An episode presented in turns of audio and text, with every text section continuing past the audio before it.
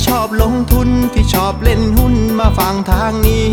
ตลาดวายพอดแคสต์เขามี ข้อมูลดีดีเล่าเข้าใจง่าย อย่าลืมกดแชร์กดไลค์กด Subscribe กดกระดิ่งด้วยนะ คุณกำลังฟังตลาดวายพอดแคสต์ปีที่ 3 ประจำวันพฤหัสที่ 24 มีนาคม 2565 ครับ ครับ วันนี้เซตอินดี x ก็ปิดบวกเบาๆ 3 จุดนะครับ ปิดที่ 1,681 จุดนะครับ เราก็แกว่งตัวอยู่แถวๆ1,680 มาหลายวันแล้วนะครับ วันนี้เราปรับตัวขึ้นเบาๆ 0.2%นะครับ ก็ใกล้เคียงกับเอเชียโดยเฉลี่ยที่ 0.1%แล้วก็อาเซียนที่ 0.4%นะครับ โดยภาพของตลาดหุ้นในบ้านเราแล้วก็เอเชียนะครับ ก็เป็นอาการคล้ายๆกันนะครับ ก็คืออยู่ในช่วงของการรอดูความชัดเจนนะครับของการประชุมฉุกเฉินของนาโตในวันนี้นะครับ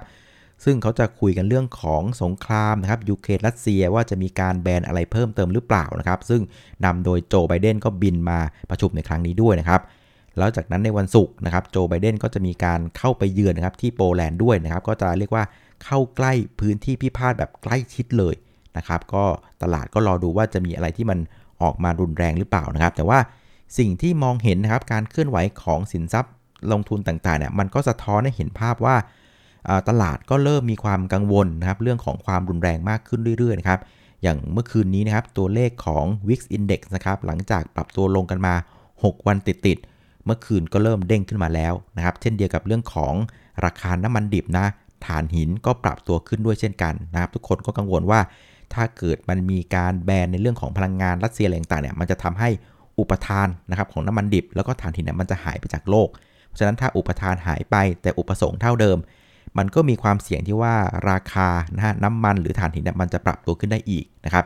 อีกอันหนึงที่มองเห็นก็คือเรื่องของสินทรัพย์ปลอดภัยอย่างทองคำน่ะก็เริ่มมีการปรับตัวขึ้นด้วยเช่นกันนะครับเพราะฉะนั้นภาพเนี้ยมันเป็นการสะท้อนเห็นว่าแม้ว่าตลาดยังอยู่ในช่วงของการแกว่งตัวรอดูความชัดเจนนะนะครับ แต่ว่าในใจของตลาดเองนะก็มีความกังวลว่ามันจะอออกมาในเชิงลบนะครับ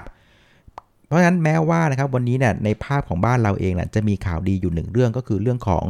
ตัวเลขส่งออกเดือนกุมภานะซึ่งออกมาดีกว่าที่ตลาดคาดค่อนข้างเยอะนะครับตลาดคาดไว้ว่าจะเติบโต 10%แต่เอาก็จริงเติบโตได้ถึง 16%แต่ว่าอย่างที่บอกไปเมื่อวานใช่ครับว่าเรื่องของตัวเลขส่งออกเนี่ยมันเป็นตัวเลขอยู่ข้างหลังละเป็นตัวเลขในอดีตนะครับเรียกว่ามันก็เลยไม่ได้ส่งผลอะไรกับกับอ่าการเคลื่อนไหวของเซตอินดี x ในวันนี้นะครับ การเคลื่อนไหวของเส้น index ในวันนี้นะครับคือตอนเช้าเนี่ยเราก็เรียกว่าเปิดแทบจะที่เดิมเลย แล้วก็เคลื่อนไหวในกรอบแคบๆนะเพราะว่าอย่างที่บอกคือมันรอประเด็นเรื่องของนาโตเราก็จะเห็นการเคลื่อนไหวเนี่ยเรียกว่าทำโลที่ 1,675 นะครับ แล้วก็ทำจุดสูงสุดที่ 1,685 ซึ่งจะเห็นว่าการเคลื่อนไหวของเส้น index เนี่ยก็ค่อนข้างแคบมากเลยเพียงแค่ 9 จุด 10 จุดเท่านั้นเองนะครับ แต่ว่าถ้าเกิดดูดีๆเนี่ยการเคลื่อนไหวแม้ว่าจะเป็นกรอบแคบๆก็ตามนะเพื่อน คือไปดูว่าเซตเนี่ยเหวี่ยงอยู่ในแดนลบแดนบวกขนาดไหน ปรากฏว่าวันนี้นะครับมีการเคลื่อนไหวอยู่ในแดนลบ เพียงแค่ครึ่งชั่วโมงแรกในช่วงเช้าท่านั้นเองนะครับ จากนั้นก็ไซด์เวย์อยู่ในแดนบวกหมดเลย แม้ว่าจะเป็นกรอบแคบๆนะ ซึ่งอันเนี้ยมันก็พอที่จะตีความได้ว่าเซตอินเด็กเอเนี่ยใจเนี่ยคงจะอยากเล่นทางขึ้นนะครับ เพราะว่าอะไร เพราะว่าจริงๆ แล้วหลาย ๆ ประเด็นเนี่ยมันก็ถูกสะท้อนในตลาดแล้ว แล้วมันก็ถูกแก้ไขแล้ว ตัวอย่างเช่นนะครับ เรื่องของราคาพลังงานที่มันแพง แล้วมันจะส่งผลกระทบกับเรื่องของกำลังซื้อในบ้านเรา นายกตู่ก็ออกมาช่วยแล้วนะครับในการออกมาตรการ 10 มาตรการในการช่วยเหลือค่าครองชีพต่างๆนะครับมันก็สามารถแก้ได้อยู่ประมาณหนึ่งส่วนประเด็นในเรื่องของเฟดนะครับเรื่องของเงินเฟ้อต่างๆเนี่ยก็ต้องบอกว่าจริง ๆ แล้วนะมันอยู่ในใจของนักลงทุนอยู่แล้วว่ายังไงเงินเฟ้อมันสูงแน่นอนนะครับ การขึ้นดอกเบี้ยครั้งละ 25 basis point ใน 6 ครั้งที่เหลือน่ะไม่น่าจะพอเพราะว่าเงินเฟ้อมันสูงมาก มันจะเห็นว่าทุกอย่างเนี่ยมันอยู่ในใจแล้วมันก็ถูกแก้ไขไปบางส่วนแล้ว แต่สังเกตดูคือตลาดอะไม่เล่นในแดนลบไงคือพยายามเล่นในแดนบวกทั้งวัน แม้ว่าจะอยู่ในกรอบแคบๆนะครับในการเรื่องของรอประเด็นอ่าที่มันจะชัดเจนในช่วงวันสองวันนี้นะครับแต่ว่าการพฤติกรรมอย่างเงี้ยนะครับมันเป็นการสะท้อนว่าตลาดเองอะไม่อยากลงอะพร้อมที่จะเล่นขึ้นซะมากกว่านะครับ คราวนี้เรามาดูกลุ่มหุ้นกันบ้างนะครับ วันนี้กลุ่มหุ้นที่เคลื่อนไหวในเชิงบวกเนี่ยก็ค่อนข้างกระจัดกระจายนะ แต่ถ้าจะดูเป็นกลุ่มเด่นๆ นิดนึงนะมันก็จะเป็นกลุ่มของ ICT นะ วันนี้นำโดย Advance บวกมา 2%แล้วก็พาคุณแม่ขึ้นมาด้วยคือ Intouch นะครับคราวนี้ประเด็นของกลุ่มนี้เนี่ยผมว่ามันเป็นประเด็นที่จริง ๆ ว่ามันเป็นเรื่องลบของบางคน แต่มันเป็นเรื่องบวกของบางคนนะนะครับคือวันนี้นะครับ super board นะครับของกสทชเนี่ย คือคำว่า super board อะคือเป็นคณะกรรมการที่เขาเอาไว้ติดตาม แล้วก็ประเมินผลงานการทำงานของกสทชเนี่ยนะครับวันนี้ super board ได้ยื่นหนังสือให้กับกสทชนะครับในทำนองว่าเขาคัดค้านนะครับการควบรวมกันระหว่าง d t แทกับ True นะครับเขาบอกว่าอันเนี้ยมันมีความเสี่ยงว่าจะไปขัดกับข้อกฎหมายในมาตราที่ 20นะครับเรื่องของการจัดสรรคลื่นความถี่ ซึ่งในมาตราเนี้ยเขาบอกว่า การจะจัดสรรคลื่นความถี่ใดๆเนี่ยมันจะต้องคำนึงถึงผลประโยชน์สูงสุดของประชาชนนะครับคำนึงถึงความมั่นคงของรัฐ แล้วก็เป็นเพื่อประโยชน์สาธารณะเขาบอกว่ามันต้องมี 3 องค์ประกอบเนี้ยมันถึงจะสามารถจัดสรรขึ้นความถี่ได้นะครับอย่างถูกต้องนะครับ ซึ่งการควบรวมในครั้งเนี้เขาก็มีตั้งข้อสังเกตว่ามันตอบโจทย์ทั้ง 3 ข้อนี้ได้ไม่ครบไงมันก็เลยเป็นเหตุผลให้ทางซูเปอร์บอร์ดก็ยื่นหนังสือคัดค้านกับ กสทช นะครับเดี๋ยวก็ต้องมาดูว่ากสทช แกจะโต้ประเด็นนี้อย่างไร เพราะว่าในฝั่งของ d t แทกับทูเอเนี่ยเขาก็เตรียมที่จะประชุมผู้ถือหุ้น เพื่อควบรวมกันแล้วนะครับในวันที่ 4 เมษายนนี้นะครับ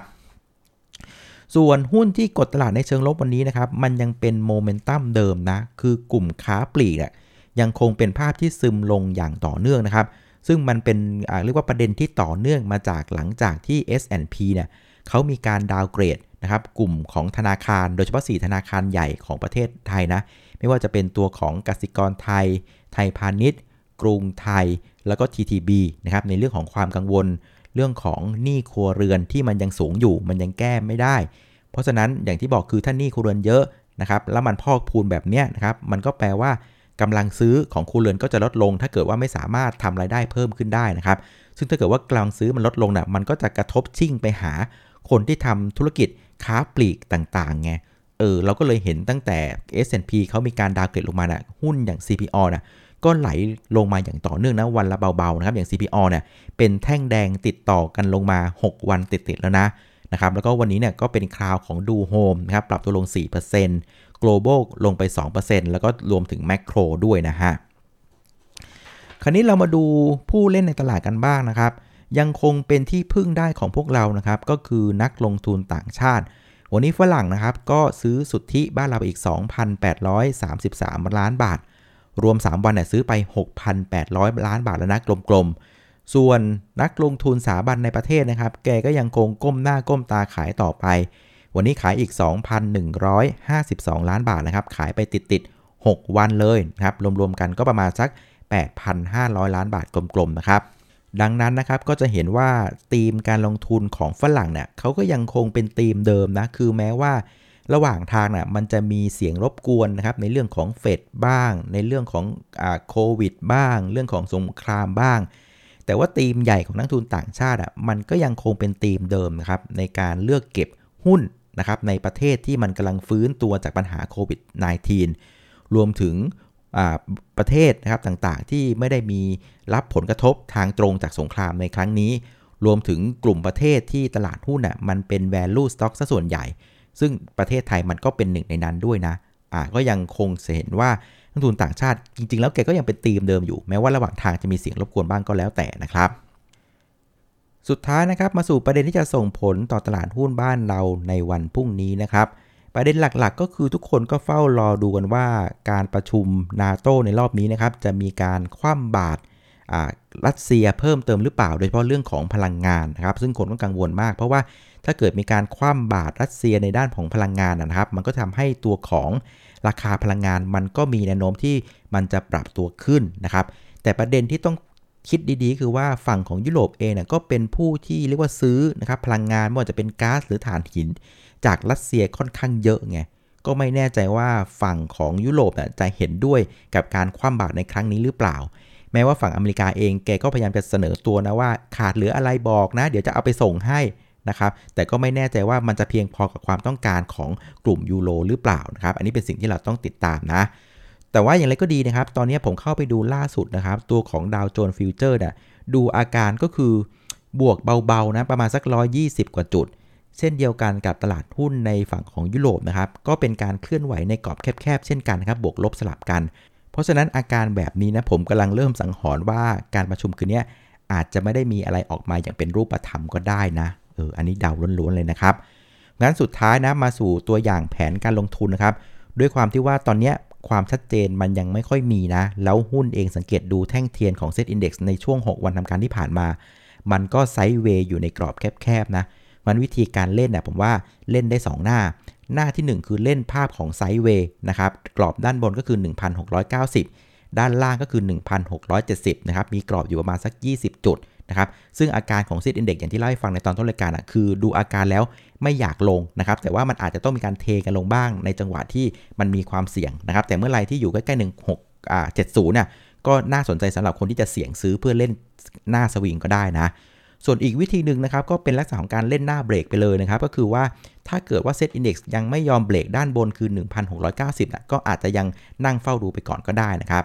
ซึ่งผมคิดว่าการรอคอยในรอบนี้เนี่ยคงจะไม่นานแล้วล่ะนะครับ เพราะว่าสงครามเนี่ยมันก็ยืดเยื้อกันมา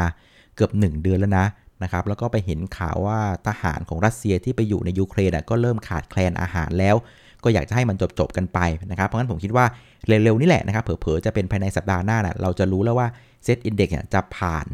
1690 ทะลุขึ้นไปได้หรือเปล่านะครับ ถ้าเกิดทะลุได้นะเราค่อย follow buy เต็มๆในช็อตนั้นก็ได้เช่นกันนะครับ อะวันนี้ก็ประมาณนี้แล้วกันนะครับสำหรับรายการตลาดวายพอดแคสต์นะครับแล้วก็เหมือนเดิมอย่าลืมนะครับพรุ่งนี้วันศุกร์นะครับไม่มีรายการตลาดวายพอดแคสต์เนาะเราจะไปเจอกันอีกทีช่วงวันอาทิตย์บ่ายๆเย็นๆนะครับ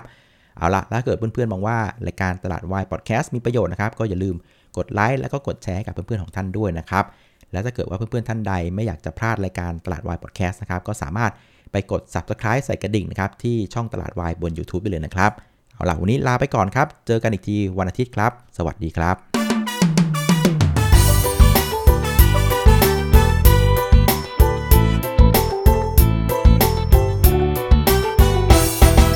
ใครที่ชอบลงทุนที่ชอบเล่นหุ้นมาฟังทางนี้ ตลาดวายพอดแคสต์เขามี ข้อมูลดีดีๆเล่าเข้าใจง่าย อย่าลืมกดแชร์กดไลค์กด Subscribe กดกระดิ่งด้วยนะ